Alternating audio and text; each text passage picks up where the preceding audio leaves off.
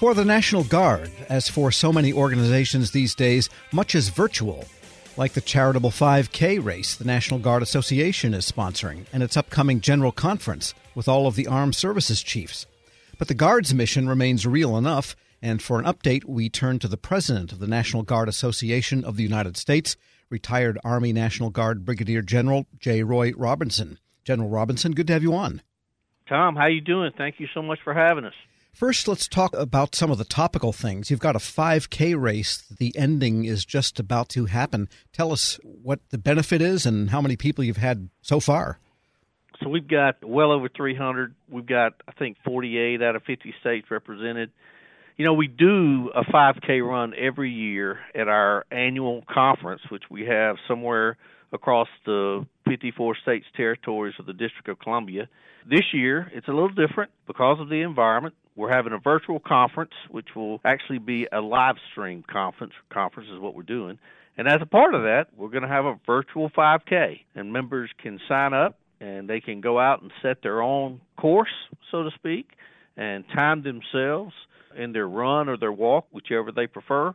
And then they submit their times, and we'll publish them on the virtual 5K board that we're keeping. So it's an opportunity to kind of you know make things a little bit normal, as normal as we can make it, uh, as, as we venture into this virtual conference environment.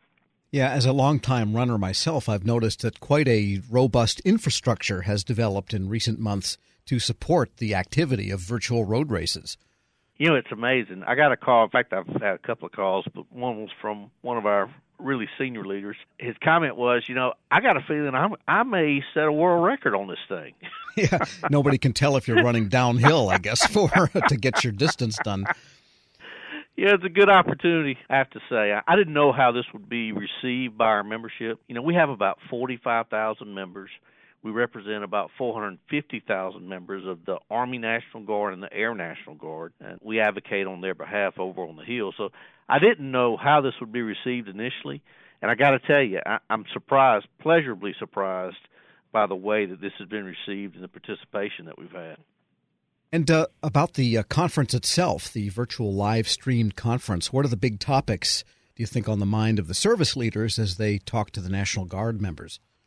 I tell you, it's really a unique experience. So this is the 142nd General Conference. We've been gathering for that long. When we put on a conference, we normally invite all of the senior leaders. Actually, this conference, we actually have four sitting members of the Joint Chiefs. Um, they'll come in and, and they'll talk about the issues that the Army is facing and kind of the things that we're trying to work through with the Army National Guard the senior leader of the Air Force will come in and and talk about the Air Force issues and uh, how they affect the Air National Guard and kind of what the future looks like. We have a brand new uh, chief of the National Guard Bureau who has only been in place. It's General uh, Dan Hokanson, I guess for a little less than a month. So this gives him an opportunity to get up in front of our membership and talk about his path forward with the National Guard. Of course, he's over the Army and the Air and then we'll have each of the directors. We have a director that runs the Army National Guard, and we have a director that runs the Air National Guard.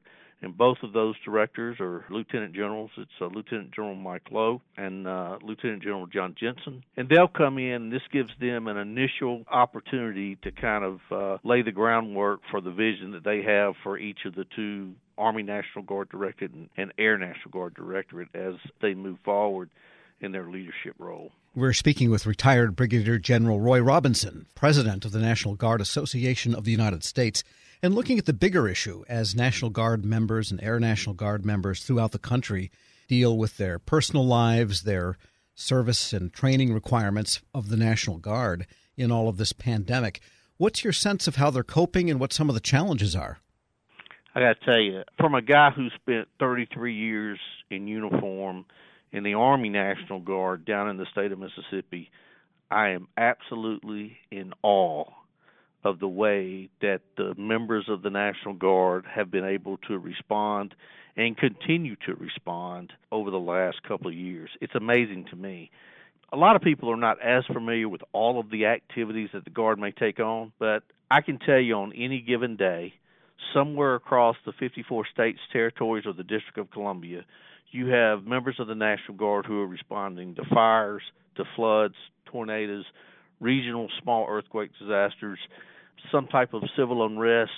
If you sit down and like I do occasionally, I have a retirement home down in Alabama, and a couple of weeks ago I was watching the evening news that was focused on the Alabama local news, and I, I guess uh, maybe three out of the five lead stories on the evening news that evening involved members of the National Guard responding in some way.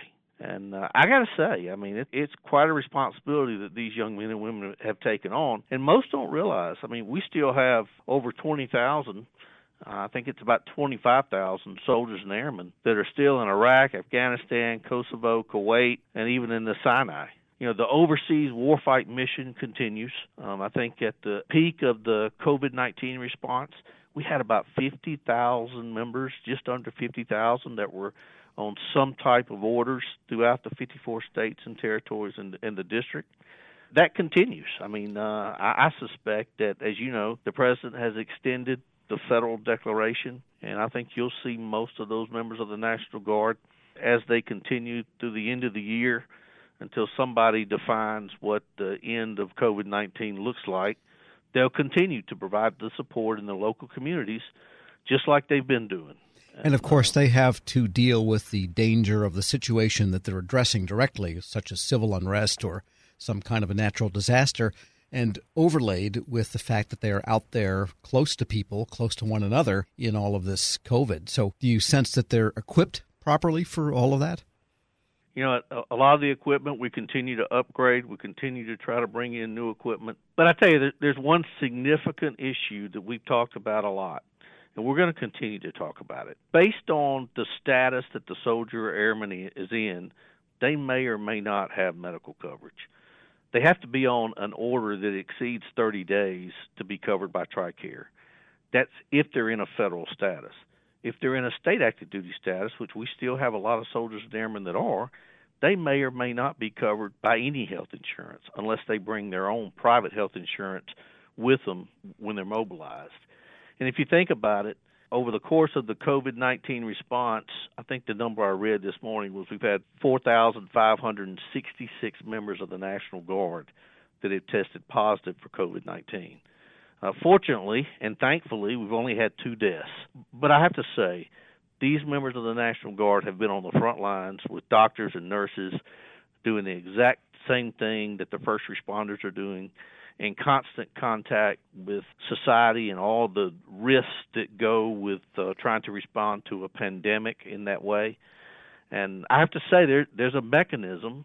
If these soldiers were mobilized and deployed overseas and they were in a uh, theater of war and they came home and they were taken off of the mobilization orders, they would have six months of what we call transitional medical coverage. It's a program called TAMP, T A M P. But because of uh, I like to think it's kind of a fluke in the law, kind of an oversight. If they're mobilized for a period of time within the continental U.S. and they come off of that mobilization, they don't qualify for that transitional coverage. So we're working with the Congress. We have a lot of support in the Congress, and we're working legislation to change the law to include service within the continental U.S. in the TAMP program. But you know, we're having soldiers and airmen that are coming off of mobilization orders almost daily, and they don't have that six month transition coverage, even though they are the ones that have been in constant contact with members of society and exposed, obviously, to the COVID 19. So we're working that very hard. I'm hoping that members of Congress are listening. Uh, the problem is that uh, it takes time, as you know. Congress doesn't always move on our schedule. And right now, we have soldiers and airmen who are being affected by that oversight because they don't have the transitional coverage. All right. Well, let's hope they're listening this time around because I know you and I have discussed that before, and maybe that'll come to pass in the next session. Retired Brigadier General Roy Robinson is president of the National Guard Association of the United States. As always, thanks so much for joining me. Tom, thank you so much for having us, and thank you for what you do for the uh, members of the National Guard. We'll post this interview at federalnewsnetwork.com slash Federal Drive. Hear the Federal Drive on demand and on your device by subscribing in Apple Podcasts or Podcast One. This episode is brought to you by Zelle. Whenever you're sending money through an app or online, it's important to do it safely. Here are a few helpful tips. First, always make sure you know and trust the person you are sending money to. Second, confirm you have entered their contact details correctly. And finally, if you don't trust the person or your recipient is rushing you to send money right away, think twice before sending money through an app or online. Grab a 30-day free trial of Live by Live Plus, and you'll get unlimited skips, commercial-free music, and all of the podcasts and live streaming events you can handle. Visit livexlive.com slash podcast one to learn more and start your free trial.